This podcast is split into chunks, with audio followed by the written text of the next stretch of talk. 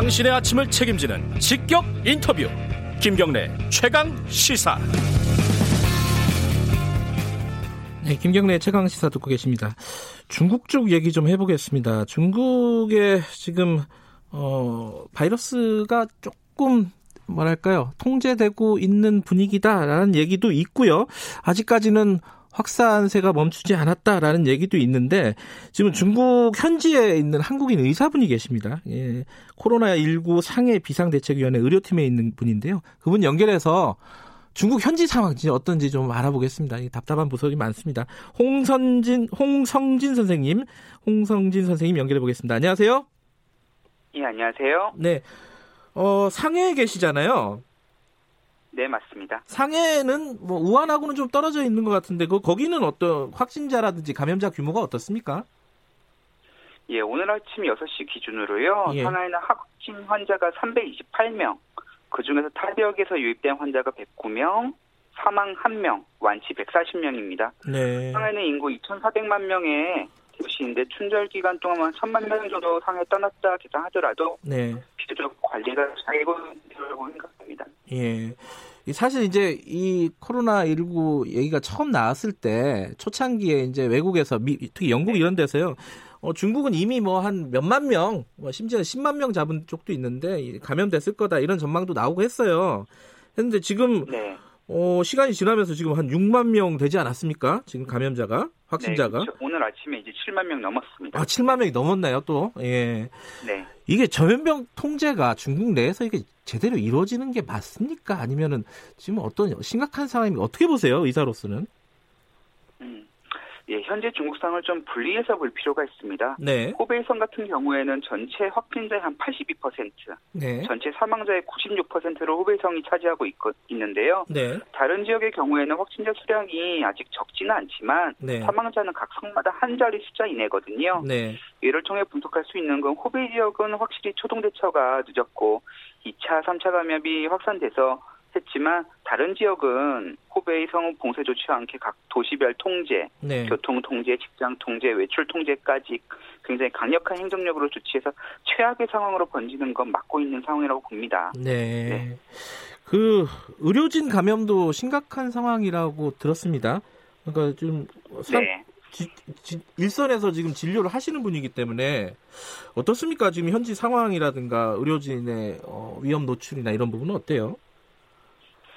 네, 그, 저 같은 경우에는 지금 현재까지 집계된 의료진 감염이 1,716명, 네, 그 다음에 의료진 사망이 총 6명이거든요. 네, 중국 각지의 29개 성에서 의료진이 벌써 한 2만 명, 군의가 한 5천 명 정도가, 2만 5천 명 정도가 호베이성으로 투입되었는데요. 네, 호베이성 산하의 13개 관할 시군을 다른 성에서 각각 하나씩 맡아서 네, 1대1로 지원하고 있는 형태입니다. 네, 정부의 대형 병원을 작게는 뭐 병원마다 50명에서 100명, 많게는 300명까지 파견을 가고 있는 실정인데 네, 남아있는 의료진들도 언제든지 추가 파견, 추가 파견을 준비 중이고요. 네, 파견 의사나 간호사분들이 빨리 돌아오기를 바라고 음. 또 병원마다 의료진들이 한 100명, 200명씩 빠져버렸기 때문에 네. 의료 공백으로 인한 2차 피해가 2차 피해가 굉장히 큰 걱정입니다. 예. 저 같은 경우에도 상해에서 네. 우리나라 교민분들이 한 약 만 명 정도 아직 남아 있으시거든요. 네, 그래서 네. 설 연휴 기간에도 귀국 못하고 그 여기 비상대책위원회 참여해서 계속 대응하고 있습니다. 네.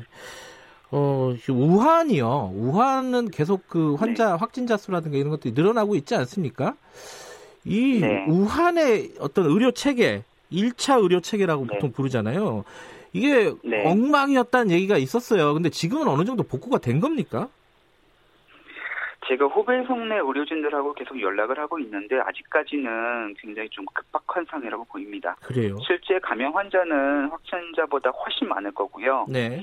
그래서 저희가 확진자 숫자보다 저, 더 주의 깊게 보고 있는 게 중증 환자 숫자거든요. 네. 현재 중증 환자가 한 11,200명 정도 이상이에요. 네. 근데 중증 환자 치료가 굉장히 어렵잖아요. 그래서 중증 환자 중에서 10%만 사망한다 하더라도 사망자가 한 1000명 이상 더 증가할 가능성이 있습니다. 네. 그나마 그, 긍정적인 소식은 의료진이 2만 5천 명하고 의료 장비들이 투입해서 최선을 다하고 있고 네. 또 현재 중증 환자 증가 폭이 감소세를 보이고 있는 만큼 네. 예, 빠른 시일 내에 잡히기를 기원합니다. 그 다음에 또 하나 강조하고 싶은 게 예, 예. 모든 의료진들이 코로나 19에 전력 투구하고 있고 네. 일반 시민들도 병원 가는 걸 최대한 기피하는 분위기 때문에 오히려 다른 암 환자라든지 만성질환 환자의 아. 합병증 등등 예. 2차 피해가 걱정됩니다. 예. 아, 그러니까 코로나에만 너무 또 집중하다 보면은 다른 질병이 또 문제가 생길 수가 있군요. 그렇죠. 그다음 예. 병원마다 한 100명, 200명씩 빠졌으니까 그것도 엄청나죠. 공백도. 예. 근데 최근에요, 그 중국 당국이 갑자기 그 사망자 수하고 확진자 수를 확 늘렸잖아요. 며칠 전에. 네. 이거는 지금까지 은폐됐던 거를 어떻게 공개한 거라고 봐야 되는 건가요? 이거 왜 이렇게 되는 거죠, 이게? 네, 그, 좀 민감한 문제인데요. 현재 통계 숫자에는 오차가 있을 것이라고 보이거든요. 네네. 제 판단에는 고의적인 축소 은폐라기보다는 네. 첫 번째가 그 근원 기준이요 실험실 확진 환자만 통계치에 잡혔어요. 네. 그 다음에 두 번째는 경미한 환자의 경우에는 지, 지정병원 가는 거 오히려 두려워해서 안 가고 설령 간다 하더라도 확진 검사를 받기가 힘들다는 점. 네. 세 번째가 간이 검진 키트가 절대적으로 부족해가지고 거기다가 가음성 결과가 있다는 점. 네. 네 번째가 저희 PCR 검사 같은 경우에는 의심 환자가 하기에도 너무 벅차가지고 검사 결과까지 나오기까지 한 3, 3, 4일 이상 걸린다는 점. 네. 다섯 번째가 또 중요한 것 중에 하나인데 그 호베이성에 도지사격인 서기가 새로 교체되면서 전인자가 남겨놓은 그런 상황을 부실채권 털듯이 그냥 한 아하. 번에 다 정리해버린 측면도 크거든요. 예, 예. 그 다음에 또 마지막으로는 전염병 방역과 치료 차원에서 보면 의심 환자까지 모두 치료하는 게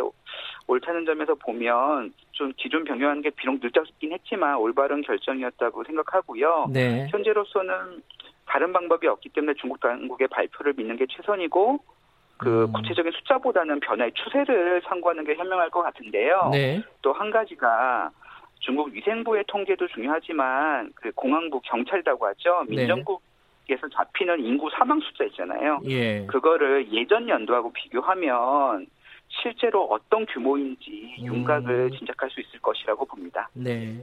어제 들어온 소식인데 이 그 코로나 바이러스가 애초에 수산시장에서 나왔을 거다 이렇게 다들 생각하고 있지 않았습니까? 근데 이게 아니라 우한의 실험실 질병 질병 예방 통제센터 실험실에서 나왔다 이런 얘기가 나왔어요. 이거는 어떻게 보세요, 전문가로서는? 아, 이거는 굉장히 민감한 내용인데요. 네. 그렇죠? 예. 제 판단에는 가능성은 비교적 낮다입니다. 음. 그 이유가 저희 란셋이나 인도 IIT에서 나온 논문 등을 여러 가지 종합해 봤을 때 네. 1월 말에 란셋에서 발표된 논문이 있지 않습니까? 거기서 네. 초기 감염자 42명 중에 상당수가 네. 화난수산시장에서 근무하고 있는 노동자였어요. 네. 그다음에 두 번째가 화난수산시장에서 그 질병통제센터가 거리가 굉장히 가깝기 때문에 네. 몇백 미터기 때문에 이런 논란이 많이 되고 있는 것 같은데 그 질병센터는 그냥 시 단위급의 공무원 조직이거든요. 네. 그러니까 바이러스 DNA를 편집할 정도의 능력을 갖추지 못했을 것이라는 점. 음. 그다음 세 번째가 그 송이 소위 뭐 생화학무기라든가 어떤 의도가 있다면 굳이 네. 왜 이런 치사율이 낮은 독감 수준의 바이러스를 개발했겠느냐는 점인데 네. 그러니까 크게 이렇게 그 뭐 실용성이 떨어지는 거죠. 그래서 음. 이런 음모론이 좀 굉장히 흥미롭고 재밌기도 하지만 1번 감염자를 어쨌든 찾을 수가 없는 상황이잖아요. 이제는 네. 이미 예. 그래서 해답 없는 논쟁이라고 생각하고 앞으로 어떻게 대처해야 하는지에 더 집중할 음. 때라고 생각하는데 예. 또한 이 문제가 중국 입장에서 보면 굉장히 민감한 사, 사안이기 때문에 네. 한국에서 오히려 너무 이슈화가 되면 예전에 사드 때보다 네. 더큰 관계 악화를 불러올 수 있는 사안인 만큼 예. 확실한 증거가 없는 이상 조금 신중하게 다루는 게 맞다고 생각합니다. 우리 그 저기 코로나 19 얘기하면 항상 이게 언제 끝나나 이게 언제 수그러들까 이 얘기부터 맨 마지막에 여쭤보는데 중국은 이 얘기를 할 단계인가요? 아니면 아직 좀 이른가요? 제가 볼 때는 아직은 좀 이른 상황인 것 같고요. 네. 그다음 예전 뭐 사드나 메르스 등등을 보면 그래도 한동안 몇 개월 동안은 지속될 거라고 생각합니다. 예, 알겠습니다. 어, 바쁘신 와중에 연결해 주셔서 감사합니다. 예, 감사합니다. 예, 홍성진 선생님이었고요. 어, 김경래 채널에서 오늘은 여기까지 하겠습니다. 내일 아침 7시 20분 다시 돌아옵니다.